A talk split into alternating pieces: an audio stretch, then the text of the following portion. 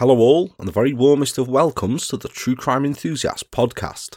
Your regular dive into the tales of true crime from the UK and Ireland that you may not be all that familiar with, some you may not even believe, but that are all true and that I bring to you each time around from my unbelievably messy spare room in North Wales. I am as ever Paul, the creator, host, and true crime enthusiast of the show's title. The hairy Domino Pixie, my true crime enthusiast cat, is here with me as always. And completing us are you folks, the wonderful enthusiasts that have gotten the show into its sixth year now. It is as fabulous as always having you joining me in the MOG today, which I at least thank you kindly for doing so. And I do hope that as you have, then you join us for an episode that finds you and yours all good, all safe, and all well. Now, not too much preamble here then for the second part of the series opener, and I shouldn't really need remind, but if you haven't yet heard part one of Poacher, Petman, Predator, then you're best off heading over there first and listening to that rather than cracking on here. Otherwise, the episode will make as much sense as the appeal of Coldplay or Post Malone. If you have caught up with part one, then just a slight recap. In part one, I brought you the account of 16 year old Leanne Tiernan, a girl who disappeared whilst walking home from a shopping trip. One Sunday, November afternoon in 2000, in Bramley, in the West Yorkshire city of Leeds. A mass hunt was instigated for Leanne, but sight nor sound of her was found until almost nine months later, when a dog walker discovered her body some 13 miles away in Lindley Woods near Otley and the missing persons case turned into a murder inquiry. What police could not have foreseen is that everything that was required to point them in the direction of Leanne's killer, including the body dump site itself, was there on her body and how it had been left, which I shall tell you about right now. The episode contains details and descriptions of crimes and events, including descriptions of a sexual nature involving children, and also references and descriptions of animal cruelty that some listeners may find disturbing and or distressing. So please use discretion whilst you're listening in. Bearing that in mind, please join the true crime enthusiasts for the concluding part of the Series 8 opener Poacher, Petman, Predator. With the tragic discovery of the body of Leanne Tiernan, the hunt for a killer began in earnest, and police began by examining the collated evidence that they did have. The hairs and fibres recovered from Leanne's clothing, the pollen and wood fragments removed from her hair, the duvet, the bin liners, the twine used to secure them, the different coloured cable ties, and the dog collar. They also made a public appeal for people linked to the Bramley area and Lindley Woods, for experience told them that this was an area that Leanne's killer had familiarity with. It was surely no coincidence that she was left there, when there were ample other places in the 13 miles between there and Bramley to dispose of a body. And over the coming weeks, as the investigation progressed, made appeals concerning the items of evidence that I listed before. The duvet cover, though it was appealed by West Yorkshire Police, had no takers. As I said, it was at least 20 years old, made of a mix of cotton and polyester, and faded through years of wear and washing. And although pictures of it were released to the media, no one could identify it.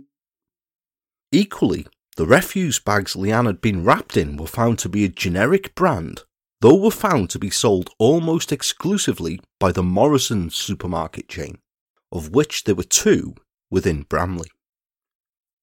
So, whilst both of these were vague enough that you'd think they would go nowhere, you could think the same with the cable ties. However, whilst the black and clear ties that had been used to bind Leanne's hands were widely available in any DIY store, the yellow cable ties that had been used on Leanne had a unique manufacturer model number and were found to have been manufactured by an Italian company who supplied 99% of their product to the Royal Mail and a subsidiary of it, Parcel Force, who used them almost exclusively. Make a note. The twine that had been used to bind the refuse sacks containing Leanne's body was also quite unique, for it was of an unusual composition having four intertwined strands instead of the usual three. Know your twine. It was traced to a manufacturer in Devon, and, having originally been made for use solely by the Ministry of Defence, the company had more recently made a one off batch of this twine manufactured specially for rabbit netting. So, details such as this do help to narrow a suspect pool somewhat, and it was narrowed even further by an examination of the hairs, fibres, and pollen found on Leanne. The dog hairs found within the duvet cover and on Leanne's clothing led to a British first. Identified as being black and tan coloured, a forensic sciences service scientist flew out with a sample of them to a university in the United States, in Texas, who had developed a process of DNA profiling dogs, principally for pedigree research. Sure enough, a partial DNA profile of a dog was obtained from these hairs, and should a suspect arise in Leanne's murder who had a black and tan coloured dog, the dog could be identified the first time a dog's DNA profile was obtained in a British case. The fibres also recovered from Leanne's jumper were found after examination to be red nylon carpet fibres, and were again found to be unique due to the unusual distinctive way in which the red fibres had been lobed and twisted and dyed in a specific way. They were redder and twisted at one end. So unique were they that carpet manufacturers called in could identify the exact carpet type from them. Now, investigators knew Leanne had been kept frozen somewhere for months, but her body, her hair, her skin, and her nasal cavities revealed that she'd been kept somewhere else, at least for a short time, and aside from the site in Lindley Woods where the body was dumped. Distinct pollen spores were found upon Leanne, and after calling in an expert, Professor Patricia Wiltshire, an ecologist, botanist, and palynologist, and she examined the duvet cover Leanne had been dumped in, as well as Leanne's body itself in Harrogate Mortuary. Professor Wiltshire was able to isolate pollen spores of plum or damson, poplar, privet, and conifer plants, as well as traces of ash, most likely from a bonfire. It was likely that if they could identify a suspect, then this specific combination of pollen, for they were all from plant life found in a common garden, could be used to identify the garden of where had lain for a period and confirm whether or not it was his. So, it's all good having these as criteria to tick off against the suspect, for they're quite conclusive, and if you can find someone who you can tie all of these to, boom. But you've got to find that suspect first, haven't you? Now, police did have a suspect pool. Once Leanne's body had been discovered, more than 200 DNA samples were collected from her family members and friends, as it was important to rule out those close to Leanne so they could focus on finding her killer, but also from known sex offenders from the area, as they hoped that they might find a match. Human hair had been found in the knot of the scarf found around Leanne's neck that did not match hers. And though conventional DNA testing on the hair roots failed, using mitochondrial DNA testing, a profile was obtained from the minute amounts of DNA inside the hair shaft. Although frustratingly, no match for it was found on the National DNA Database. But again, Find a suspect and you could now DNA him and his dog, should he have one. A sizable list of names of people had also been given by members of the public following the appeal for anyone with a connection to Lindley Woods, so it wasn't like police were plucking names out of thin air. They had a great deal to work through and eliminate. And then, one Friday afternoon, weeks into Operation Conifer, they got the breakthrough they needed from the dog collar. The 8 inch light tan leather dog collar found on Leanne's body was a good quality, recently manufactured and clearly un- unused one that was found to have been made by a company in Nottingham named Armitage Pet Products. It had only recently been bought, as the type of manufacture of it was found to have been done by computer assisted stitching, a process the company had only brought in within the previous two years. However, Armitage produced these collars in bulk and distributed them all over the UK to wholesalers nationwide, who then distributed these to almost 130 companies nationwide for their subsequent distribution, either as individual online sales or in bulk to independent pet stores. An officer from Operation Conifer, Detective Constable David Wilson, was then tasked to trawl through a list of the companies supplied by Armitage to see if any of them kept records of any individual purchases. Now, this sounds a right shit task, doesn't it? And it must have felt like trying to plait snot. But these things have to be done. Every possible avenue has to be explored. Detective Constable Wilson tried company after company, contacting the large amount of wholesalers to try and determine if any of them had sold the dog collar to someone in the Leeds area, only to be told time and time again, no, sorry, we just send them to such and such. Once they're gone from here, that's the end of our interest.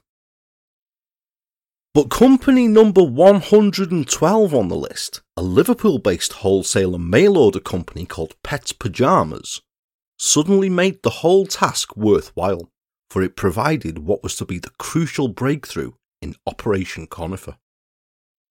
Whereas most of these companies didn't keep a list of individual sales, Pets Pajamas did, and they told Detective Constable Wilson that there'd been three sales in the Yorkshire area who had bought such collars and sent him a list.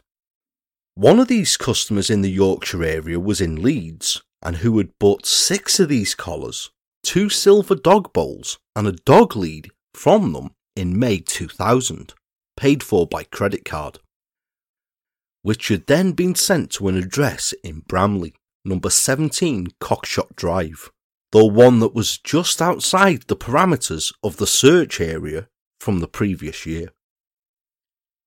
The customer's name was John Taylor. Now, your spidey sense would be going mental here, wouldn't it? And it was heightened like you wouldn't believe because the name John Taylor had already come up in the investigation, suggested by two separate people as someone having a connection to Lindley Woods. The first of these was a man named Michael Hardin, who had known Taylor for many years ever since he was in the Boys Brigade in the 1970s, which Taylor was an officer in. The two had camped often in Lindley Woods whilst in this, and had retained a friendship following both leaving, often going poaching together in the very same woods. The second was a former girlfriend of Taylor named Deborah Benjamin, who had lived with him for a short while after answering a Lonely Hearts advert Taylor had placed in a local newspaper, and who told police that she'd visited Lindley Woods with him quite often, being into the same pastimes of fishing and coursing as Taylor was. However, and this is where police thought, we've hit the jackpot here. Deborah had ended their relationship the previous year because of Taylor's extreme bondage fetish, and also because she felt that during sex with him, she was being raped, in her own words. She told police that Taylor would increasingly use cable ties to restrain her during sex, of which he kept a large bundle in a bedside drawer. And when they asked her how Taylor would tie her up, she detailed how he would employ the method of tying a plastic cable tie around each of her wrists, then tied her hands behind her back with a third cable, interlinking them together. The exact same method that had been used on Leanne Tiernan. So it's time to look into John Taylor then, and when police did, he ticked another couple of the boxes as well. He had dogs. At one point, he'd been a dog breeder and guess where he worked? Parcel Force. On the 16th of October 2001, John Taylor was arrested at his home on suspicion of the abduction and murder of Leanne Tiernan and was taken to Millgarth police station for questioning. During the interview, the scruffily dressed Taylor sat in a largely unbuttoned royal blue shirt, initially denied all knowledge of the crime claiming that even though it was less than a mile from his house, he'd not been to the Houghley Gill area in years. An extract from his police interview where he claims this is as follows. Houghley Gill? Recently, virtually never. I'd not been up there for a long time. I'd been up once earlier in the week because I'd walked round the same way Uh, when I was looking for my dogs. That was, I don't know, perhaps a week or more before. okay. How many how many times have you been to Houghley Gill since since Leanne Tiernan Never. uh, was abducted? No, not at all. Not at all. You Not haven't been at all. back I haven't been back once. However, with his house being searched and with more and more overwhelming evidence put towards him, the fibres, the human hair that DNA had been obtained from from the scarf, the cable ties, the sighting of an individual hanging around Houghley Gill, his name being given as having a connection to Lindley Woods, and the slam dunk dog collar, Taylor eventually admitted that he had abducted Leanne, planning to rape her, but she had died accidentally. The story that Taylor came out with, with no remorse or compassion, was that he'd been walking his dog on Houghley Gill that November Sunday afternoon the previous year, when Leanne had brushed past him and he, in his own words, grabbed her spur of the moment, placing his scarf over her face and his parcel force coat with the hood tight up, forcing her not to scream once again. He claimed he had tied her wrists behind her back with his dog lead and then, unbelievably, walked her back the half mile to his home, a journey that took 22 minutes. Once back at his, Taylor claimed he had screamed at Leanne how to shut off her ringing phone, which the terrified girl had told him, which explained why it had cut off when Sharon had tried contacting Leanne. And then he'd taken off Leanne's coat and bound her with cable ties and blindfolded her. She was then taken upstairs to his bedroom, where he prepared to rape her, and as he'd been cutting up a pair of trousers to make a hood, the blindfold had slipped from Leanne. As he'd lunged at her to replace it, they'd struggled and she had kicked out at him. He even said, You can't blame the poor lass. During this struggle, Leanne had fallen off the bed and struck her head fatally. Taylor claimed there was blood everywhere. However, he could not explain satisfactorily why Leanne had a cable tie and a scarf around her neck, merely claiming that he'd believed she was dead from the head wound and he had lifted her from the floor using the scarf that was around her neck, and that must have been when she'd been strangled and actually died. He claimed he'd left her corpse alone until the next day and had then wrapped up Leanne's body the morning after she'd died before burying her. But the results of the post mortem examination on Leanne's body had already concluded that the degree of decomposition was inconsistent with burial in the ground for many months, as Taylor had suggested. And so they pressed him on the matter until Taylor finally admitted that he hadn't actually dumped her body straight away. For a while, he'd kept Leanne's body buried under wooden pallets in his back garden before he moved her body and stored her inside his couch. Taylor claimed. But it haunted me at home. Every time I came downstairs, I felt she was there.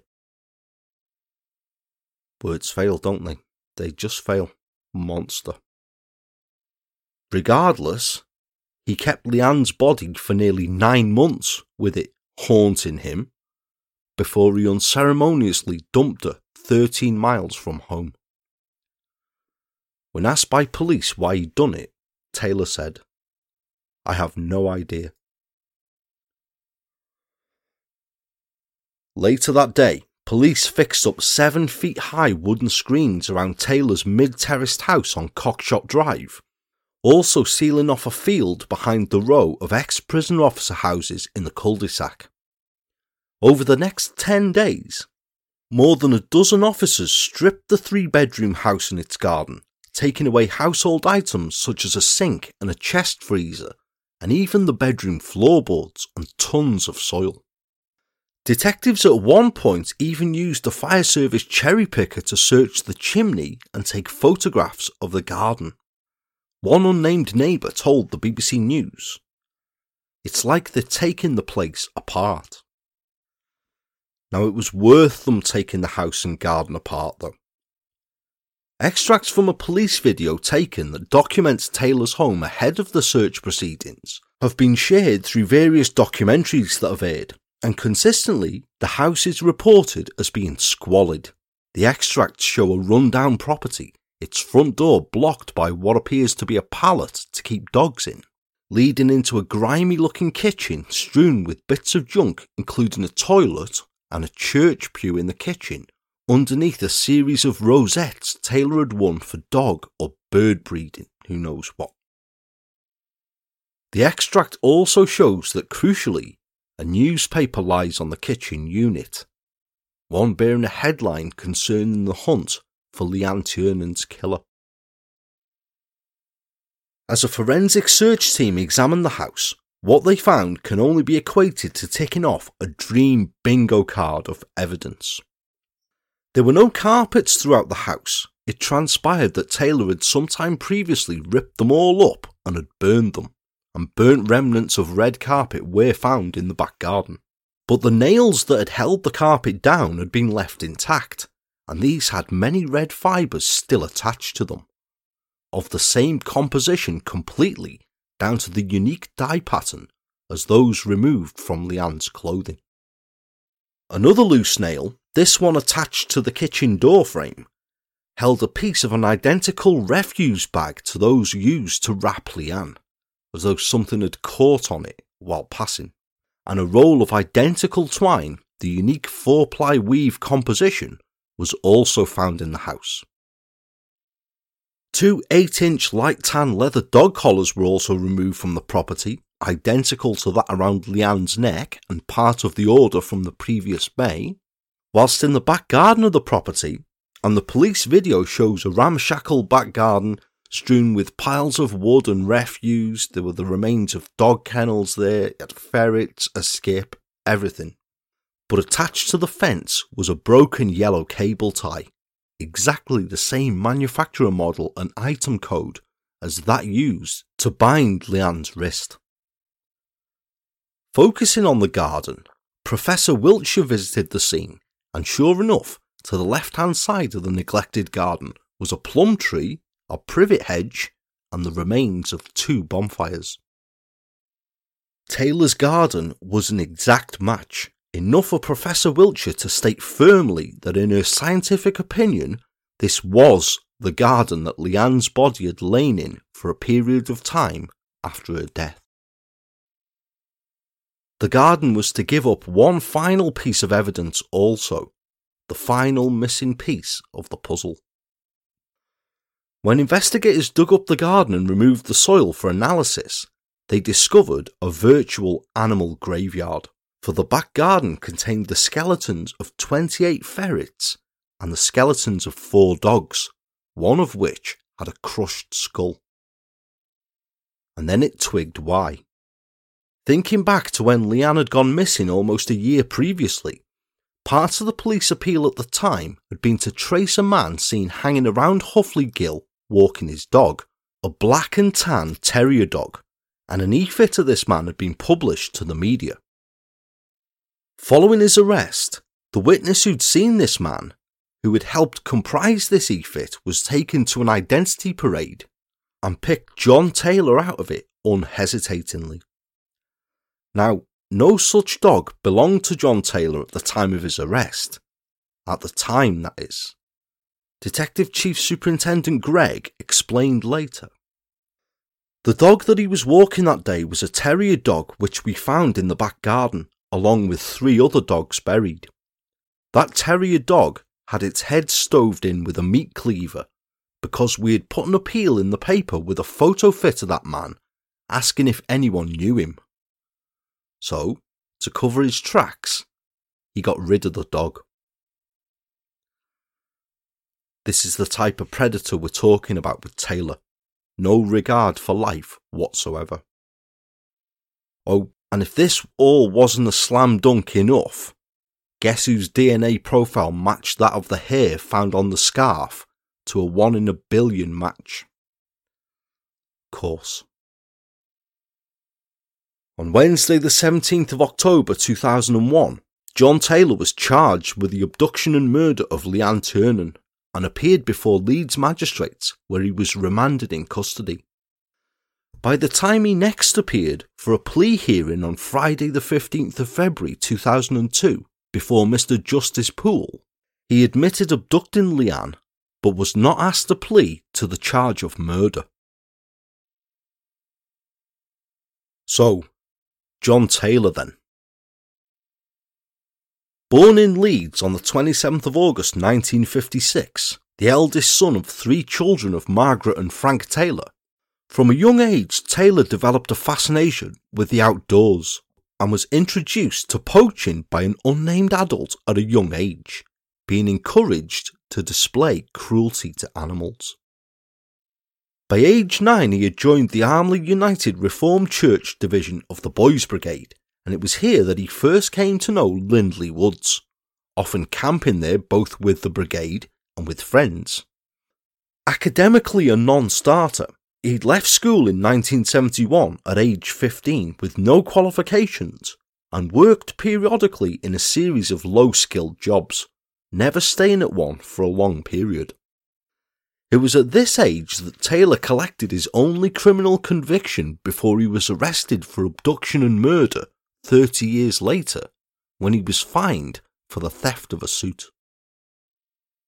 At age 18, he rejoined the Boys Brigade as an officer, now leading the outdoor trips he'd once been a part of, but was remembered less here for his leadership skills and outdoor survival competence and more for the horrific cruelty that he displayed towards animals. The same person who years later would call police and give Taylor's name, Michael Hardin, recalled one particular vicious incident when Taylor had brutally stabbed a fox to death after stoving its head in, though this didn't put Hardin off going poaching with Taylor for many years afterwards.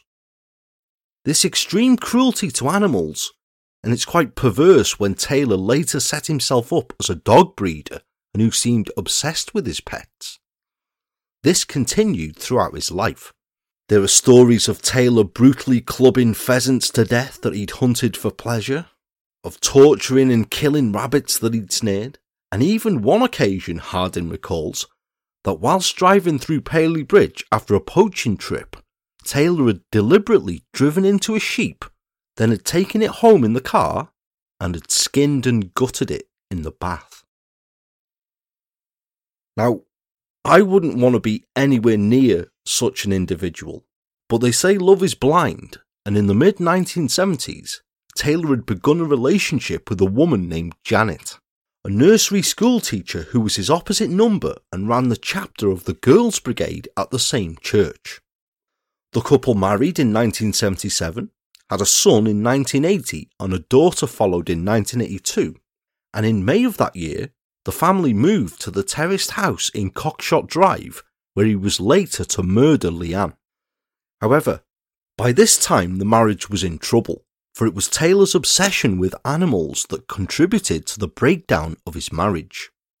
Taylor set himself up as a dog breeder, but neglected to house train the dogs he bred and so the house became filthy and stank, leading to his house proud wife soon becoming sickened by the sight of her husband and his scores of animals. By 1984, Taylor had added to this collection and bought two owls, to which he would feed day old chicks that he would buy in bulk bags of 2,000 at a time, and that he would keep in the large chest freezer he bought similar to one detectives believed had been used to store Leanne in after her murder. It was the final straw for his wife, who left him following this and took the children with her, though the couple remained only separated and still married until finally divorcing in 1994. By the late 1990s, John Taylor was known in the Bramley area as the Pet Man, known to do a steady trade selling pet food from his home and periodically from a market stall also, and remembered for always having something to show the children and a whole wealth of amusing animal anecdotes. He did this around working for Parcel Force and would often deliver far across the country, needing a surplus wage to keep up with the cost of the menagerie he had, for his home by that time was like some sort of bloody bizarre mini zoo. By 1996, Taylor owned two Alsatian puppies seven border terriers, lurchers and jack russells, 28 ferrets, a polecat, 40 chickens, and a duck. You can imagine the smell there already, I'm sure. Now, these animals, which he teased and tortured for his own amusement, were left in the house, which was never cleaned, generally neglected, whilst Taylor went off and did his own favoured pastime, his social life non existent by then poaching. Reportedly, it was his passion and his main food source, and what he brought home to eat from nearby woodland he would have killed in the most horrific of ways. But this cruelty wasn't reserved solely for wild animals. Taylor had no such compassion with the animals he kept as pets and obsessed over either.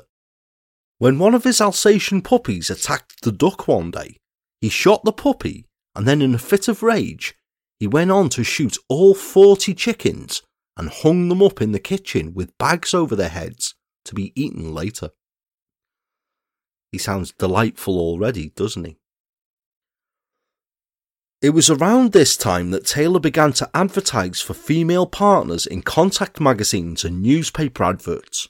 The advert reading Single white male, late 40s male, hard worker, looking for single white woman in Leeds area who enjoys long walks and animals. A later analysis of Taylor's phone records showed that he had made literally hundreds of telephone calls to Datelines and in response to these adverts, and had travelled extensively nationwide to meet women who responded.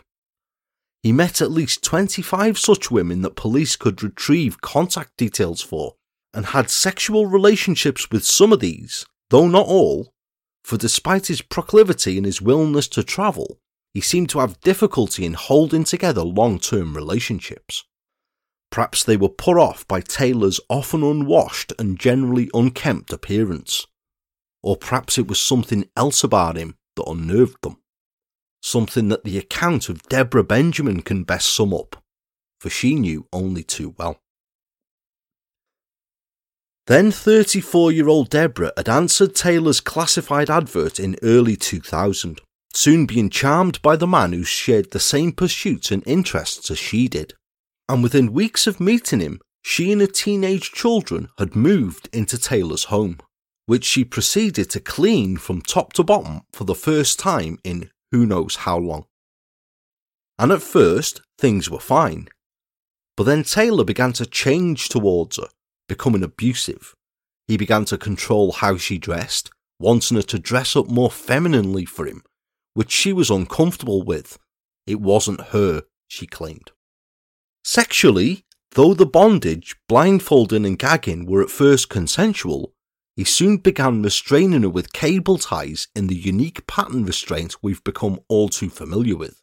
Also clamping one tightly around each of her breasts, tying her spread eagle to the four corners of his bed, and whipping her breasts and inner thighs with a thin branch as though he wanted to cause her maximum distress. Deborah began to feel this was too sadistic for her. It felt like rape, she was later to tell police. And when he began stocking the bedroom with more whips and things like nipple clamps, and of course, the bedside drawer always full of cable ties, and he told of how thrilled he would be to lock a woman in a cupboard, Deborah wisely called time on the relationship and she and her children moved out. That was in the autumn of 2000, and it was shortly afterwards that Taylor began to stalk women around Houghley Gill, sometimes hanging about there for up to three hours at a time. When one Sunday afternoon, Leanne Tiernan was in the wrong place at the wrong time. In 2001, Taylor then began a new relationship with another woman from a Lonely Hearts column, but this went the same way as the previous one. No doubt excited and aroused by what he'd done to Leanne, Taylor was soon touching his partner's 15 year old daughter inappropriately, and when this relationship ended because of this, he began a series of obscene phone calls to his former partner and her daughter, threatening to bind and whip the 15 year old. Now, there's no record of this being reported to police at all, and it's unclear as to whether Taylor met up with any other responders to his adverts throughout the rest of the year. He was certainly single when police came knocking on his door on Tuesday, the 16th of October 2001, though, and arrested him on suspicion of abduction and murder. Now, though he'd admitted abducting Leanne, he denied murdering her right up until the day his trial began at Leeds Crown Court on Monday, the 8th of July 2002, where that day he then changed his plea and admitted the 16 year old's murder. Represented by defence lawyer Graham Stowe Bateson KC, Taylor sat in the dock wearing a blue sweatshirt over a white shirt, showed little emotion as he first confirmed his name and then answered guilty as the clerk put the murder charge to him. Of course, a guilty plea meant that he was never forced to stand in the dock and explain Leanne's final moments.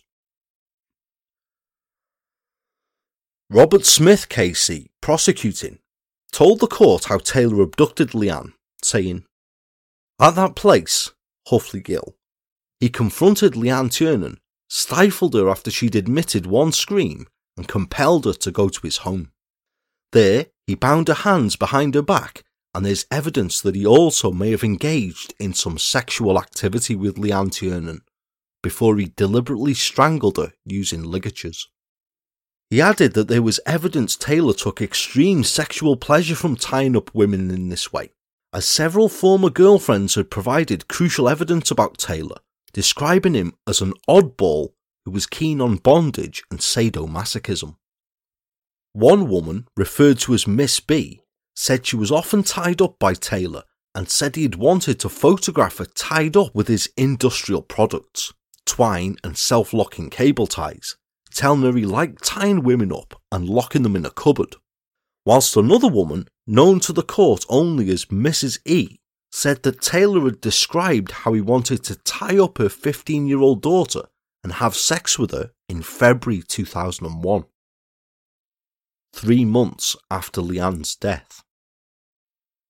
Mr. Smith claimed Taylor was either entirely unremorseful or driven by his sexual urges to repeat the scene in which Leanne had died, before continuing. His conduct towards Leanne Tiernan bore distinct similarities with sexual activity he had engaged in and expressed interest in with female companions. Given the condition of Leanne Tiernan's body when examined, it is impossible to say whether or not she'd actually been sexually interfered with, but the motive for killing her was for the purpose of sexual gratification. The prosecution has come to this conclusion given the absence of any realistic alternative. Having strangled her within his own home, John Taylor then kept her body at his home for a period of at least three weeks, and on one view of the evidence, for nine months. It is possible that her body may have been refrigerated or even frozen for some considerable period of time. The court had also heard the testimony of several scientists who had all agreed with the results of the post mortem examination on Leanne's body, which had concluded that the degree of decomposition was inconsistent with burial in the ground for many months, as Taylor had suggested, and one, a refrigeration expert, had testified that samples of Leanne's cardiac tissue was indeed consistent with refrigeration. Sentencing Taylor, presiding Mr. Justice Astill dismissed his version of events he'd given to police about how the teenager had fallen off his bed, banged her head, and died when he lifted her with a scarf which was round her neck, believing she was already dead, and then panicking and leaving her body in Lindley Woods. He claimed this was an attempt by Taylor to reduce the full degree of your guilt. The judge then told Taylor after the death of this girl at your hands, you wanted sexual deviancy with a girl of a similar age. That not only demonstrates how dangerous you are, but demonstrates your lack of remorse. Not by chance were you in this area for this purpose. This was a planned, premeditated encounter. You were not acting on impulse. You chose a secluded place and a vulnerable young girl who suited your purposes. this was as cold and calculating as can be imagined. You are a dangerous sexual sadist. Your purpose in kidnapping this young girl, whether you can recognize it or not, was so that you could satisfy your perverted cravings. The suffering that you caused her and the suffering that you continue to cause those who loved her simply cannot be measured. And it will be reflected, as with all the facts of this appalling crime, in the recommendation that I make for the period you are to serve. You must expect to spend the rest of your life in custody. Taylor stared straight ahead as the judge spoke and simply nodded in response. There were cheers and applause in the public gallery, which was packed with Leanne's family and friends, when the judge announced his recommendation that Taylor must expect to spend the rest of his life in custody. He was then given two life sentences, one for kidnap and the other for murder, with Judge Astill recommending that Taylor serve a minimum of 25 years before ever being considered for parole.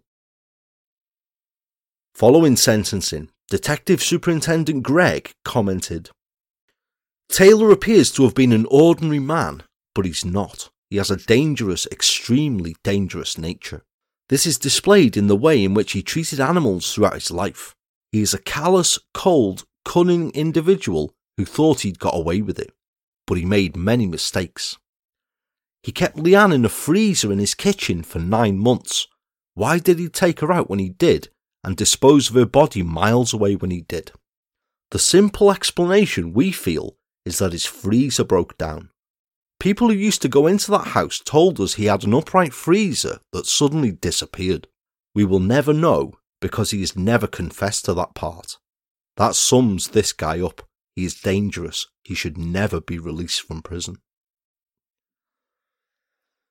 He added, We do not believe this is the first major crime he has committed. We feel that the way this murder was pre planned and the way he hid and disposed of the body was calculated we cannot exclude the possibility he has killed before. He knows what he's done. I think I know what he's done. Hopefully, the evidence will be found. He will never confess to anything unless his back is against the wall and he has got the overwhelming evidence facing him. Leanne's mother, Sharon, flanked by her daughter Michelle and her ex husband Michael, said following Taylor's sentencing we all loved Leanne very much and miss her terribly. More than 18 months has passed since she went missing, and I don't know how we've managed to get through it. Although John Taylor has been locked up, our agony continues. We feel nothing from him. We're pleased that he's been locked up so he can't do this to anyone else, but life should mean life. Mr. Tiernan fought back tears as he thanked Detective Superintendent Gregg and the investigation team for their work.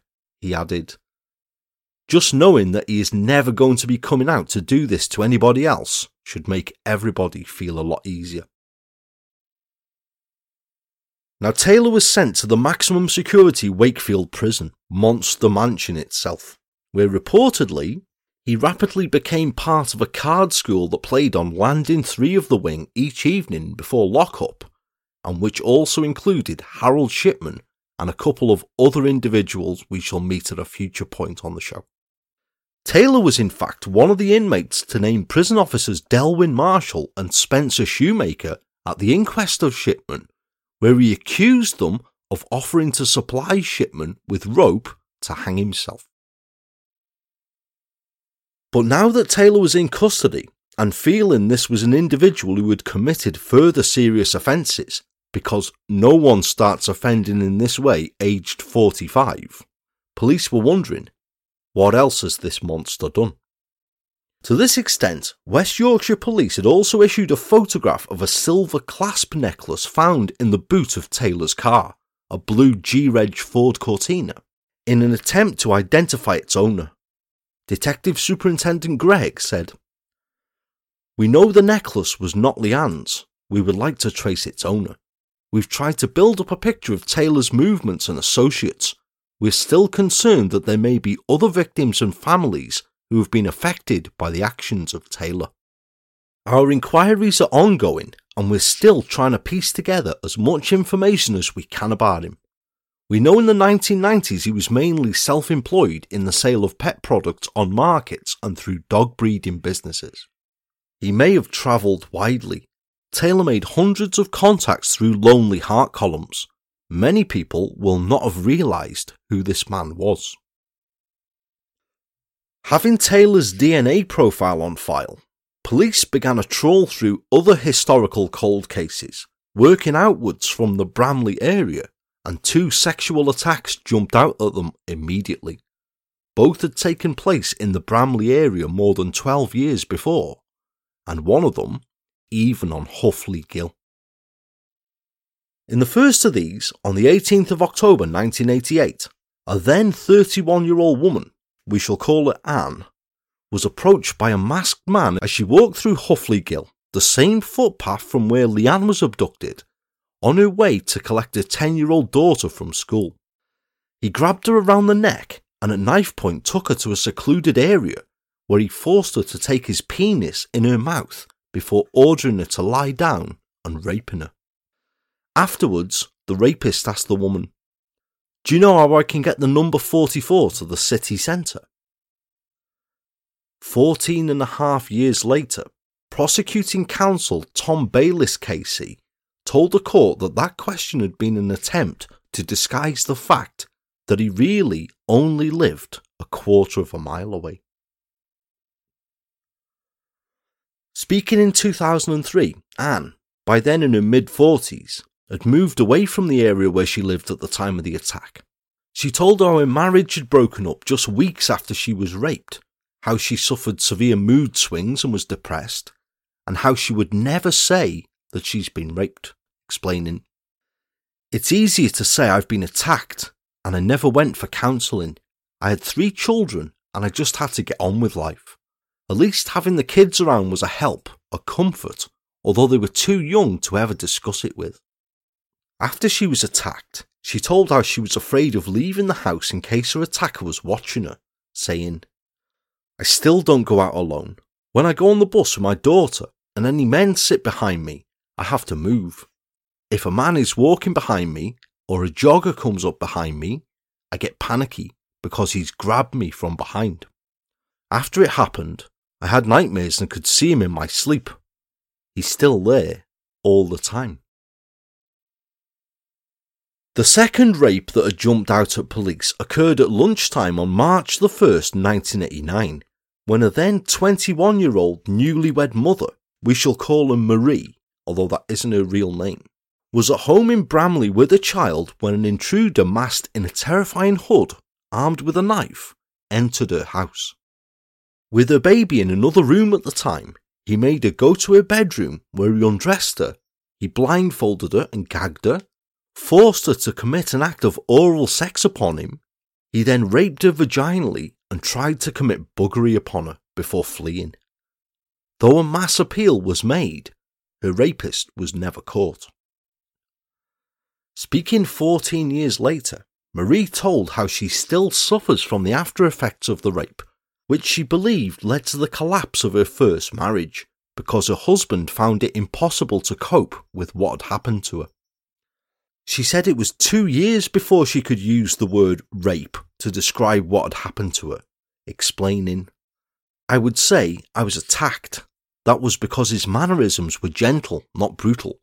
What I mean is that he didn't kick or physically hurt me, so I didn't see it as rape, even though he was armed with a knife. It was mental torture, not physical torture. Two years after being raped, she received £14,500 from the Criminal Injuries Compensation Board, but told how she spent the money in six months on presents for people and trips away because it seemed like dirty money to her with its terrible reminders. She did not seek any professional counselling for 10 years, but then went to a GP, recalling, I felt I could cope on my own. I didn't want to speak about it to a complete stranger who hadn't been there and had no idea about how I was feeling. I thought that by not talking to anyone, I could get over it a bit quicker. But I didn't. I even went through a period of blaming myself for what happened. I would ask myself if I'd done something, and this was God's way of punishing me for things I'd done when I was young, even silly little things like writing graffiti on a wall. But then I went to my GP, and it all flooded out. I was crying, and I don't think he knew what had hit him or how to deal with it. She further recalled that the hardest time for her was when her attacker was at large and not knowing who he was, saying, Because he wore a mask and I couldn't see his face, I couldn't identify him. Even listening to television reports of other attacks on women made me wonder whether it could be the same man. Moving away from the area did help, but even now, if I'm alone in the house, I have to have all the doors locked. At night, I have to have the curtains drawn, and I can't stand people looking at me, even in the street. If I see people, men, staring at me, I think they're staring at me sexually. The memories are always there, but when the police came to say they'd arrested the rapist, I was sick to the stomach because of where he lived. He came from Bramley, where I lived at the time. DNA from the rapist in both of these cases has been recovered and preserved, and in October 2002, the individual responsible matched conclusively was rearrested at Wakefield Prison and was charged with each offence. John Taylor.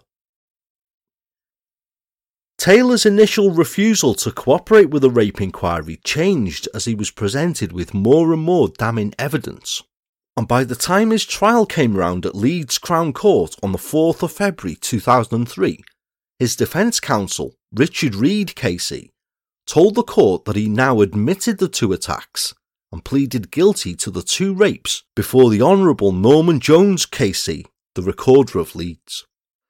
Sentencing Taylor to concurrent life sentences without the possibility of parole for a minimum of 30 years a sentence to be reduced by 8 months and 26 days, which Taylor had already spent in prison.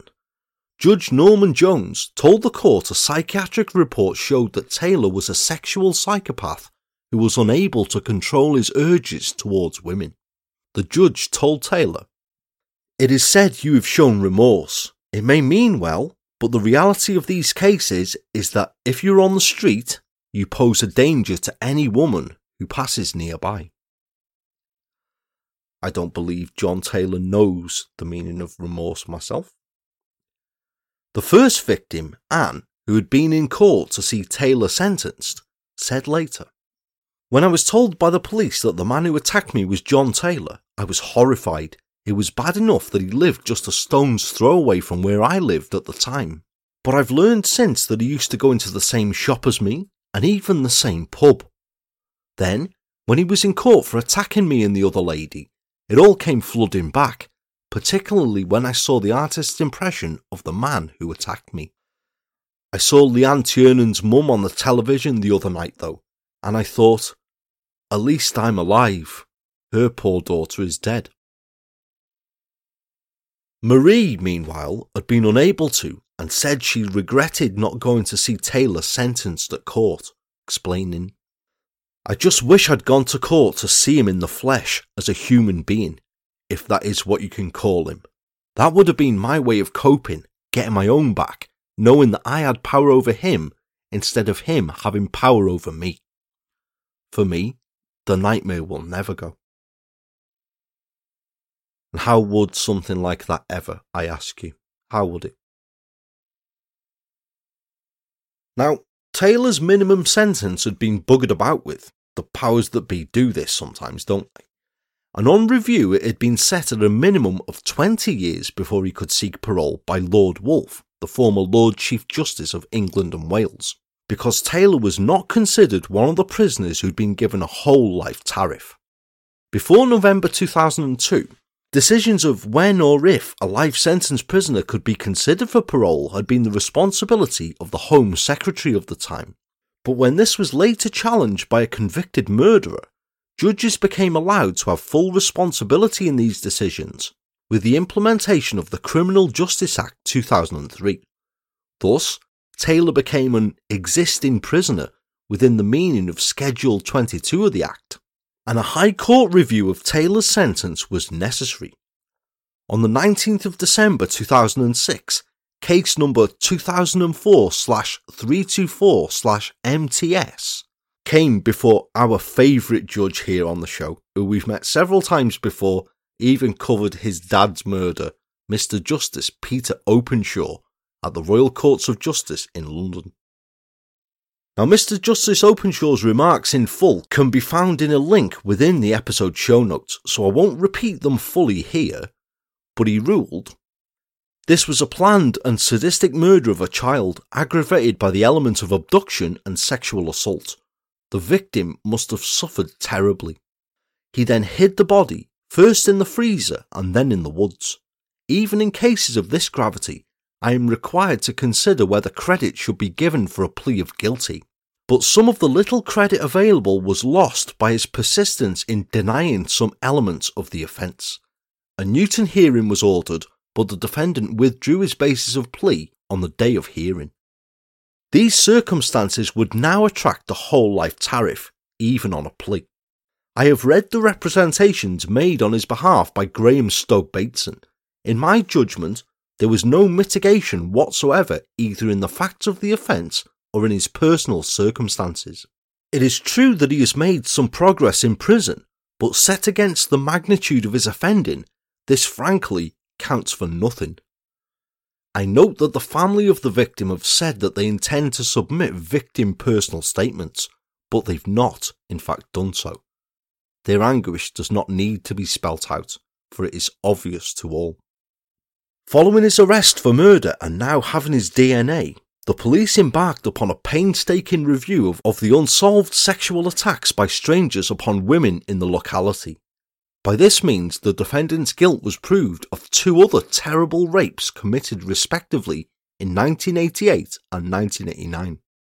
In due course, the defendant pleaded guilty to these rapes before His Honourable Judge Norman Jones KC, the Recorder of Leeds, who sentenced the defendant to life imprisonment and expressly disapplied the early release provisions. This is, in effect, amounted to a whole life sentence. This is surely one of these most serious cases where the Secretary of State would have gone as high as 30 years, even on a plea. Accordingly, I set the minimum term at 30 years. I order, as I am required to do, that the term of 30 years is reduced by the period of 8 months and 26 days which he spent in custody before being sentenced. I am anxious that this sentence is not misunderstood or misreported. The sentence is and remains a sentence of imprisonment for life. The defendant may not even be considered for release for this offence of murder until he has served at least 30 years. That is not to say he will then be released, for the whole life term imposed for the rapes remains in force. Furthermore, the defendant will be detained unless and until the parole board is satisfied that he no longer presents a risk to the public. Many prisoners, and surely John Taylor is likely to be one, are in fact detained for many years after their tariff has expired. Indeed, it may be that he presents such a risk that he could never safely be released but that is for others to decide in due course. I am just anxious that no one thinks that I am suggesting that he be released in 30 years, for I most certainly am not. Boom. We love Judge Openshaw, don't we? Skip forward now to June 2018. Bearing in mind that police had, over all of this time, been looking at other potential offences that Taylor was responsible for, and on June the 6th of that year, Taylor appeared via video link at a hearing at Leeds Crown Court to plead guilty to one of a number of other fresh charges that he faced a further count of rape and having an offensive weapon.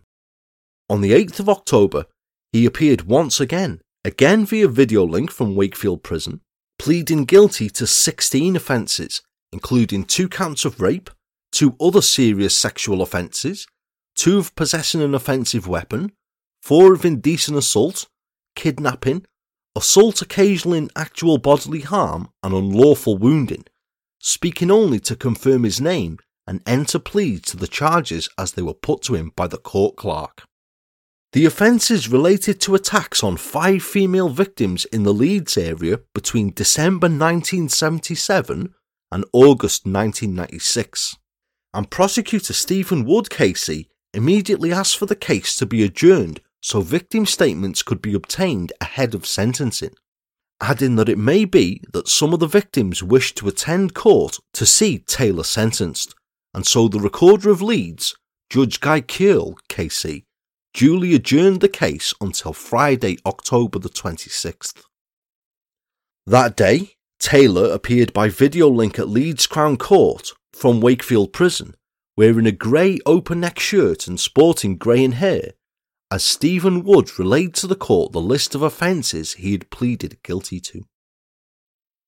The first victim in the latest court case involving Taylor took place in Armley on December the 22nd, 1977, where Taylor, then aged 21, came up behind a young woman walking to work at 7:15 p.m. near to Nancroft Mount, put his hand over her mouth and dragged the terrified 19-year-old victim off the street.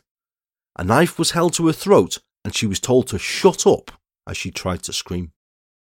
Taylor, who smelt of alcohol, forced her to go behind some bushes, then ordered her to strip and lie on the floor. He bound her hands together and told her to do as she was told, or he would kill her. She was blindfolded and something was placed in her mouth before he raped her. Afterwards, Taylor put the knife to her throat and told her to stay where she was for 20 minutes. Prosecutor Stephen Wood said, He said he would kill her and knew where she lived, and if she moved, he would follow her. She was fearful of going home and made her way to the nearest phone box. Forensic evidence was taken at the time and was finally linked to Taylor in 2016 after the police cold case review. The prosecutor said that the chances of DNA belonging to someone else other than Taylor was a billion to one. In her victim statement read to the court, the woman said, I was 19 years old, full of life, full of fun, and happy.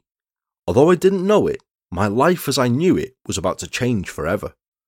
For nearly 41 years, I have loathed my attacker, a feckless man who did this to me and nearly destroyed who I was. For nearly 41 years, I have loathed Christmas and had to pretend to be happy. For 41 years, I've cried. When evil touches you, there is no way back to who you were. Believe me, I have tried so many times. It did that day, and I'm not the person I was. The woman described how she went on to suffer from depression, anorexia, and mental illness in the years after the attack, saying, It is like a cancer. It is aggressive. It eats away at you. Your mind, your body, and your soul, your very being. That is what rape is. He has not taken any responsibility for his evil actions other than to utter the simple word guilty. He hasn't a backbone. He hasn't learned any lessons. He has offered no mitigating circumstance or shown remorse.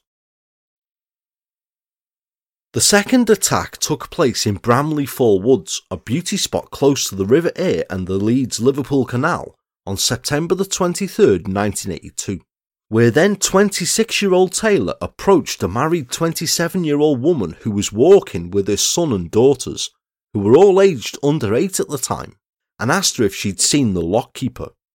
She began to feel uneasy and shouted to her children to hurry up, but Taylor produced and held a kitchen knife to her throat and demanded that she perform a sex act upon him. Taylor fled after her daughters, who feared they were about to see their mother murdered, screamed. The woman reported the incident to police at the time and helped compile an e-fit at Millgarth police station, and though a public appeal was launched, her attacker was never identified. The court heard the woman showed astonishing resilience and calm. Mr. Wood said. She looked into his eyes and told him she had three children and was pregnant and asked the defendant what effect this would have on her children. The eldest child thought the man would cut her mother's throat and would kill her and was understandably petrified. The victim contacted police in 2003 after recognising Taylor's picture on TV when she was watching a programme about the murder of Leanne Tiernan. Mr. Wood said, She immediately recognised him as being her attacker in 1982. At the same time, her daughter was watching the same programme and she recognised him and rang her mother immediately.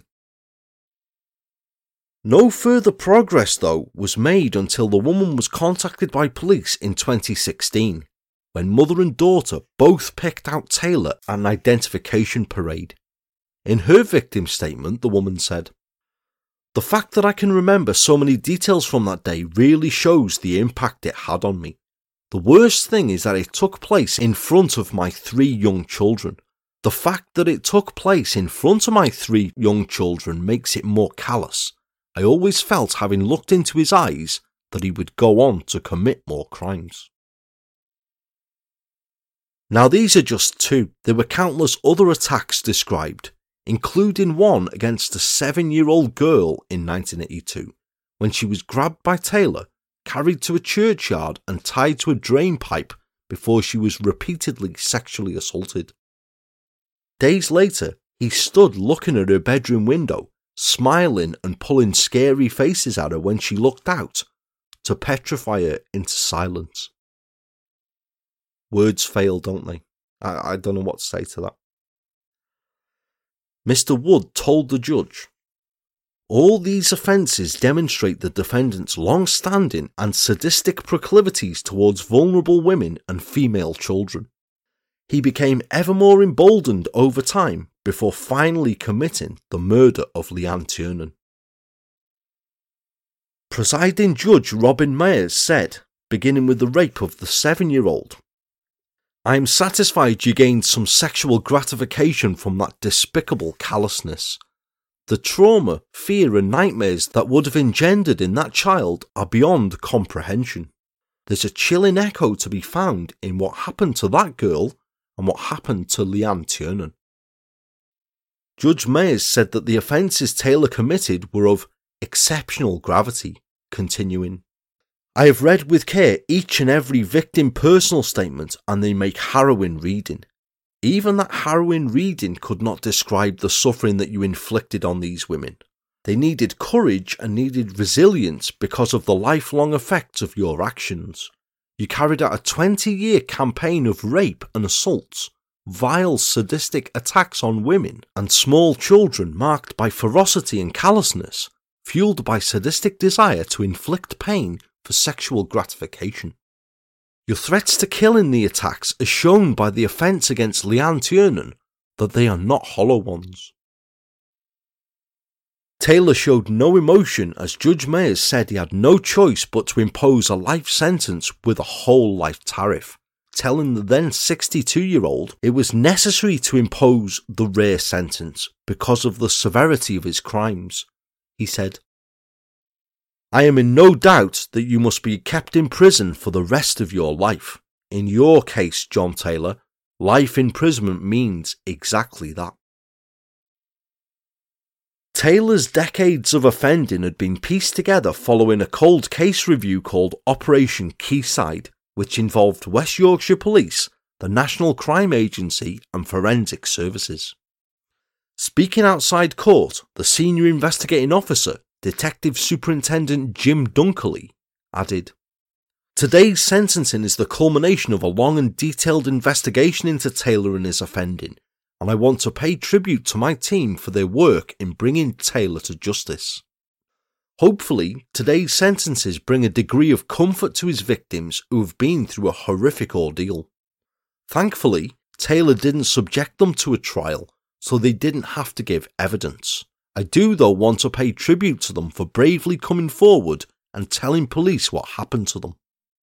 John Taylor, as we've seen today, would be described as a monster. He has committed horrendous acts. There are other murders he could have been involved with, but the last thing you want is to be fixated on one subject. I will continue to review all the undetected cases that we have, and John Taylor may feature in there, but I have to say that I have to look at it objectively and look at other offenders who may be within that caseload. There was also the disconcerting fact that Taylor had worked for Parcel Force and had travelled extensively around the country, and that he was known to travel extensively to meet women from Lonely Hearts columns. Now, during several of the rapes that he'd committed in the 80, in the 1980s and 1990s, he had told a number of the victims that he'd travelled all over the country doing this. So, was this true? Could there be other victims nationwide? And today, the pain for the Tiernan family goes on still. Leanne would today perhaps have a career, a family, and home of her own. She perhaps even would have been a mother herself.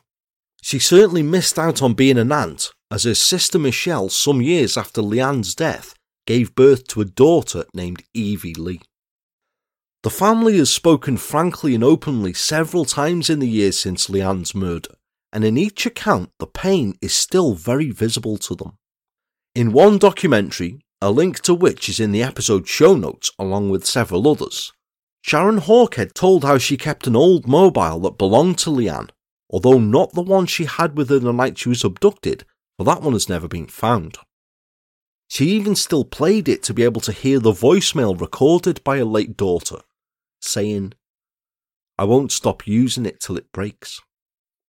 At the time, and most likely still today, both Sharon and Michael's homes remained alive with photographs of Leanne and her family in happier times, and Sharon kept almost everything of Leanne's, her possessions, including many soft toys, her small bedroom tidy and neat as she would have left it, even down to a set of bedding she'd bought her just prior to her 16th birthday. Sharon admitted that there were times that she even considered ending things to be with Leanne, such was the pain but told us she got through the horror without going insane by going back to work in the offices of a finance company, and as I said, by attending a spiritualist church. It helped Sharon, for for a long time she was terrified of letting her remaining daughter out of her sight. Michelle's employers at a catalogue company were prevailed upon to let her do shifts which meant minimal travel in the dark, and which they understandably agreed to. But often Sharon would meet her daughter at the bus stop anyway. Bubble wrapping her is a word the family used, and which you can completely understand as well, can't you?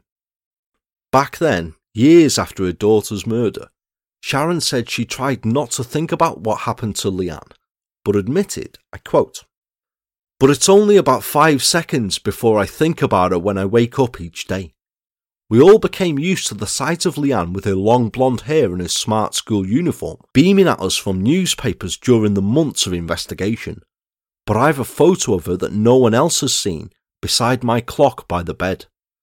I went from being a mother of two to a mother of one. It's like somebody's pulled your arm off. It's a nightmare you never wake up from. As for Taylor, Sharon admitted that at one stage she couldn't even bring herself to write the words John Taylor down. An instance occurring when she'd returned to work when a customer bearing the same name had come in and a colleague of hers had had to deal with him. But by years later, she said, Well, I believe he did other crimes, but I don't really think about him. He's nothing. He's less than nothing. He is indeed less than nothing, a monster who deserves to end his days behind bars. I've had this tale knocking around for a couple of years now, half written, and when I say episodes sometimes find their own time to air, this felt time for Leanne's story. It's a heartbreaking, dreadful crime, brought home to me so much by the amount of information there is available about it and the candidness of Leanne's family throughout. My heart goes out to them no less than any of the others I've ever featured on The Enthusiast over the years, and the other known victims of Taylor's also. No other word than monster will suffice, for this is one of the most evil bastards I have ever come across. And a monster responsible for so much more. As police said as far back as 2002, Taylor was then being looked at as a serious suspect in several other unsolved murders in the Leeds and Bradford areas. He's consistently linked with four or five unsolved murders from here in the 1980s and 1990s, as well as the deaths of six sex workers up in Glasgow over a similar time period, where he was known to frequent and visit a brothel there. And if he isn't responsible for at least a couple of those he's consistently linked with, then I would be amazed. I really would, because this is a guy who for certain has done other terrible things. Now, I won't go into detail concerning these cases, but we shall get around to them because they're tales for another time in a future episode. To date, however, Taylor has never faced charges concerning any of these cases and has never admitted involvement in any other crimes, which he never will do until the overwhelming evidence proving his culpability slaps him in the face and he cannot avoid it he most likely will take the other secrets he holds to his grave with him, leaving countless other families of dead girls wondering, what if? Now, Taylor has never admitted the full story of what happened that night with Leanne, still claiming that he just snapped and grabbed Leanne in an opportunistic strike and did this. But myself, I believe it likely that as she walked alone along the unlit path, Taylor lunged out of the darkness and grabbed her from behind. I was struck visiting the scene just how many places there are for a person to hide in the darkness there. She managed to scream just once before he put his hand over her mouth, then blindfolded her with his scarf and wrapped her in the parcel force overcoat he habitually wore, pulling the hood tight over her head.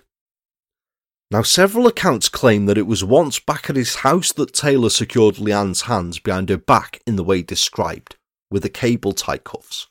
But I'm of the opinion that she would already have been restrained like this, and not with a dog lead, for a number of reasons. I believe someone that into restraints, specifically cable ties such as Taylor, would have immensely enjoyed having such an item already made up on his person anyway. It would have been easier to control a victim in an already high risk locale, and it would have negated any possible struggle once he got his victim home. Plus, if he used his dog lead, what's he going to put his dog on? Now, next, and as I said before, almost unbelievably, I could never get my head around this until I walked it myself. He marched Leanne on the walk to his home, a journey that was estimated he said to have taken at least 22 minutes. Now, during research for the episode, as I've said, I visited Bramley and I walked this most likely route myself. Considering the speed that could be walked whilst controlling a victim and a dog without drawing undue attention to yourself, adding a minute or two on for restraining Leanne and getting her prepared to be marched, and bearing in mind he would want to go the quickest, most direct way. The most direct and logical route from Houghley Gill to Taylor's house in Cockshott Drive is up Houghley Lane to Wyther Park Terrace, then down Wyther Park Street onto Wyther Park Mount, and then across Cockshott Lane to Cockshott Drive. It took me just 12 minutes to do on a route that I've never walked before and whilst having Google Maps open to see where I was going. And what I was struck with immediately as I said, is the high risk location of the abduction site and the walk back. Houghley Gill, although dark, is surrounded by premises, and once out of there, the route back to Cockshott Drive I've just described is completely along urban estates. It even crosses a busy main road, although most of the houses on this route, to be fair, have high privet or laurel hedges screening them from the road. So add to that the darkness of that time in November, and I'm unsurprised that nobody glanced through the window and saw something not quite right. Yet equally, it's such a close knit estate that you would imagine a car or two must have passed, yet not realised what they'd seen. It must have taken a truly cold, determined, and confident killer to have done this. It really must. I have to admit that I also found it an upsetting one to have done. Whenever before on the show I've been to the locations where some of these dreadful crimes have happened, I'm always finding myself imagining what it must have been like for Sophie Hook or Catherine Gowing or Irma Tati Rogers. So to retrace and imagine what must have been Leanne's final walk, absolutely petrified out of her wits, well, it's something that will stay with me. but it was something I was always going to do to tell her story. Now, what else happened in that house following all this cannot be ascertained, but Taylor's claim that Leanne fell off the bed and struck her head, leaving blood everywhere, is the first absolute shamble of bollocks of this series. If blood was found there, and reportedly traces of Leanne's blood were found on Taylor's bedroom floorboards, then it was from an assault by him. As horrific as it is, and not something I want to imagine really, once here, I believe Leanne was violently sexually assaulted and was then strangled, not just with a woolen scarf, but with an industrial cable tie also. One that was pulled so tight around her throat it had tightened to a diameter of just 10 centimetres when it had to be cut off her. Grab a ruler and visualise that for yourself. What an absolutely monstrous act an absolutely horrific and terrifying way for someone to die. The poor, poor girl. To then keep her frozen for almost nine months is horror beyond belief as well. And it most likely is only due to the freezer breaking down. The freestanding chest freezer customers remembered dominated his kitchen wasn't found during the search of the property. That he's moved it to Lindley Woods, which when I visited there, it's an eerie, foreboding place. It really is. And that's not me being biased because I know what was found there. The videos I took at the scene demonstrate this well enough, I think. Visibility really is almost non existent from the road there, and I could quite well believe that there are places not far into it that you could leave a body well screened and it could be weeks or months before it was found. So the cable ties, the confidence he had in getting his victim back home, the location of Leanne's body. Of course, this is someone who's done similar things before. Despite his carelessness in leaving evidence that brought police to his door, the abduction and murder was simply too polished to be a first time. Too polished. We now know that Taylor was sexually offending as far back as 1977 but I believe offending like that soon escalates further, and the next natural step up is murder. What he admitted to in 2018 is surely the tip of the iceberg, for based on his described offences and his personality, I don't believe he waited 24 years to make that step up. Not at all. I don't think he could wait. What do you think? Put Taylor from your minds as much as you can going forth from this, though. Let that bastard rot. And think instead of a happy, well loved girl with a bright future ahead of her, simply walking home from a happy afternoon out with her best friend, who had the misfortune to be in the wrong place at the wrong time. I would hope you would keep Leanne in your thoughts first and foremost. I would love as ever hearing your thoughts and feedback concerning Leanne's story, as you've heard in the episodes Poacher, Petman, Predator, which you can do as always in the episode thread that's up in the show's Facebook discussion group or through any of the show's social media links. You know me, I'm happy to hear from you wherever.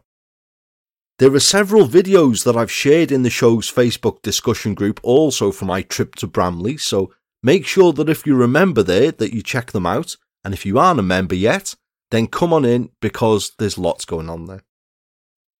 With that, I shall wrap up here and move on to the next tale for the series. I thank you all once again for joining me in the black and white dark night today.